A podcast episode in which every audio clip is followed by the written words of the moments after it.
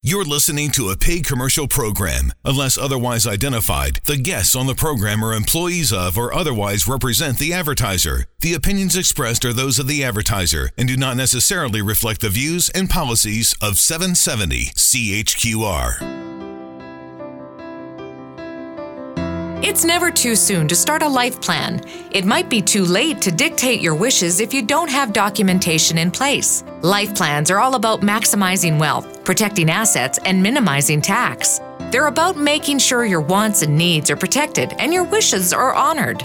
You can get a lot of good ideas about life planning by going to MacMillanestate.com and reading the blog topics that are posted. Then call the office weekdays during business hours at 403 266 6464 and make an appointment to sit down with the MacMillan Estate Planning professional. The MacMillan team will take you through the process step by step and craft a plan specifically suited to your wishes and needs. You can also take in one of their free seminars to learn more about the process of building a life plan. The next seminars are June 20th in Calgary and June 25th in Edmonton. It might be the best 90 minutes you can invest in your own future and the future of those you love.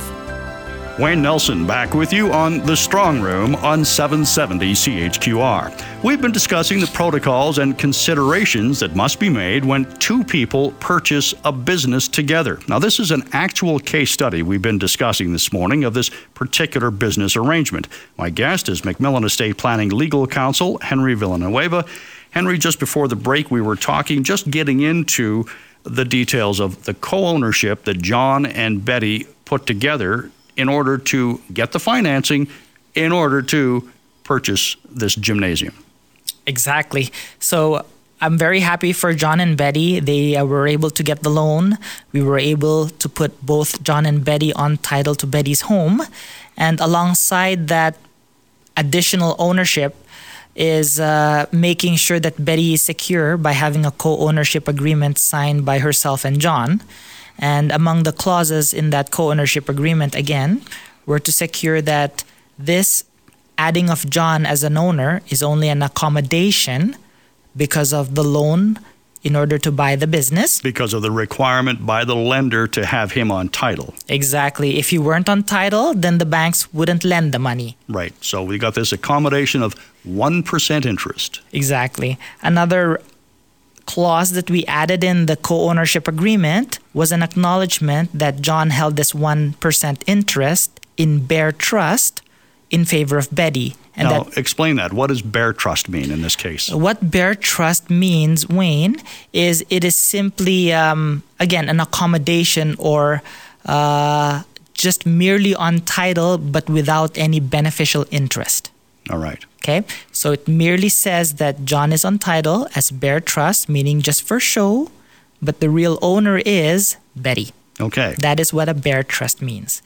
Uh, another clause that we added on the co ownership agreement is that John waives any and all interest in Betty's home, and included in that waiver is waiver for any appreciation in the value of the home. Now, these are very important things because this protects Betty's interests because she owned the home free and clear. Mm-hmm. And so she should continue to own the home free and clear. As well as the appreciation and the value of her home. Sure. So if the value of her home increased by 50,000 or 75,000, all of that increase in value would be attributable to Betty and none for John. Another clause that we added into the co ownership agreement is that we had John sign real estate transfer back documents in favor of Betty, whereby after the HELOC loan is fully paid and satisfied, and there is no need for that loan anymore, then he would transfer back to Betty the 1% that he had on paper. And she would once again be the sole title holder of her home. Exactly. And again, the reason for doing all of this is so that we can have the loan in the beginning. And after the loan is paid off, then there is no more reason for John to remain on title. Another clause that we added onto um, the co ownership agreement was a clause that said that this agreement is in consideration of both of them living separate and apart from each other. And that's very important because everything would change if they eventually got married because of the Alberta Dower Act. Mm-hmm. According to Alberta Dower Act, uh, that provides that even though the home is in the name of just one of the parties, the husband and or the wife, uh, in order to sell that home, you will need uh, a release of dower. Yes. Uh, meaning the partner or the husband or the wife, in that particular case, will need to sign off on any transfer documents. Now, does that same law apply to a common law situation? Let's say John and Betty decided to move in, they didn't get married. It actually doesn't apply for uh, common law, only applicable uh, in cases In of case married marriage. couples. Uh, but in this particular case, you brought up a very good point, Wayne. In the event, let's say the business went very good and very well, and Betty and John's relationship blossomed into something not just a, A business, business. relationship, but maybe a romantic relationship eventually. And should they choose to cohabitate in one residence or home, then that would call the need for a cohabitation agreement. And if it's in contemplation of marriage, a need for a prenuptial agreement in that case as well. So it's important to make sure that you have all of the facts, all of the intentions in place when drafting the business agreement, the co ownership agreement, as part of the loan application.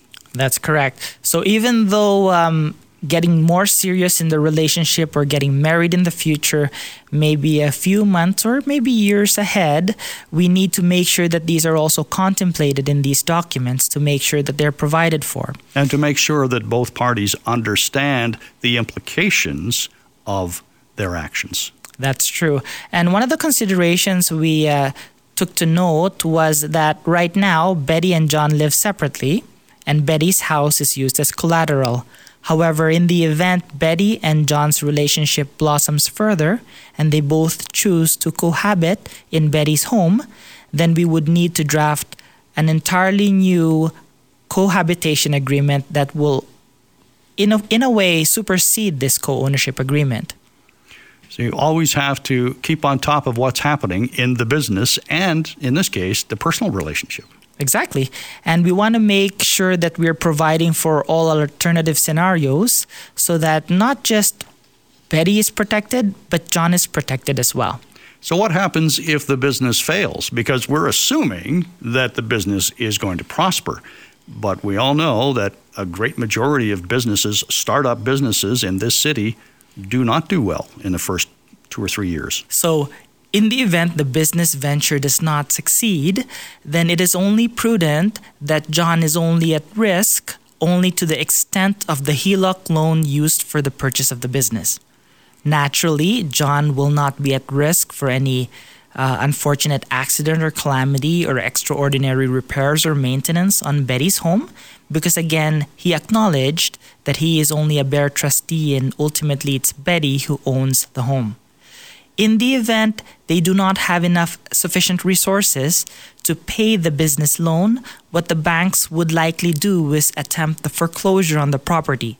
And in that particular case, the first amount that would be satisfied is their existing loan.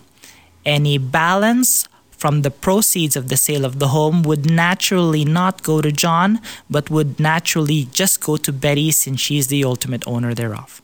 Another thing, uh, another item that we must consider when uh, drafting and signing these documents is the requirement for what we call independent legal advice.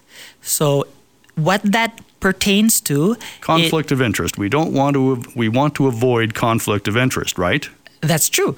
Uh, we don't want conflict. We shy against conflict. And what we want to make sure is that each party is adequately informed and advised in regard to what their legal rights and remedies are. So, uh, Betty would need independent counsel for herself, and John would need independent counsel for himself so that they can both enter into this agreement knowing all their legal rights and remedies and implications of the clauses that they are signing up. So I'm just seeing this getting more complicated because now you've got the bank lender, you've got the business advisor, and you've got the lawyers representing each party. Am I am I missing anything? That's true. And then you can also have their planners involved. Right. So, in this particular case, how we usually deal with it is that each group or each professional has their own silo of expertise. So, in regard to the business lending arrangement, the, the bank would have the bank's lawyer to draft security documents. And the corporate lawyer or business lawyer of Betty and John would be uh, taking care of the corporate documents to organize their business whereas the personal lawyers for each Betty and John would deal with signing the co ownership agreement with each of them as it pertains to the security in favor of Betty's home. Now I understand why it costs so much for people to put these kinds of agreements together, but you do need that to protect interests. Mm-hmm. And what we're trying to manage here is not just the legal fees, Wayne. What we're trying to manage here mostly is the risks that these individuals will carry. First of all, the business carries the risk of not being able to pay the loan. Second, Betty carries the risk of her home being foreclosed if the loan doesn't get paid off as well. All right. Henry, lots of stuff to consider. Thanks very much for stopping by and uh, putting some clarity to this uh, complicated issue. My guest today has been MacMillan Estate Planning Legal Counsel Henry Villanueva. We've been discussing the important considerations that must be made when purchasing a business, protecting the interests of both parties. If you'd like to know more, if you have any questions, the MacMillan team will be in Calgary on Thursday, June 20th at 6:30 p.m and in Edmonton on Tuesday, June 25th at 6 p.m. to talk with you about estate or life planning. To register, contact MacMillan Estate Planning at 403 266 6464 during weekday business hours. Or you can learn what MacMillan Estate Planning does by visiting their website at MacMillanestate.com. That's MacMillan, spelled M A C M I L L A N. I'm Wayne Nelson, and thanks for joining us on the Strong Room on 770 CHQR.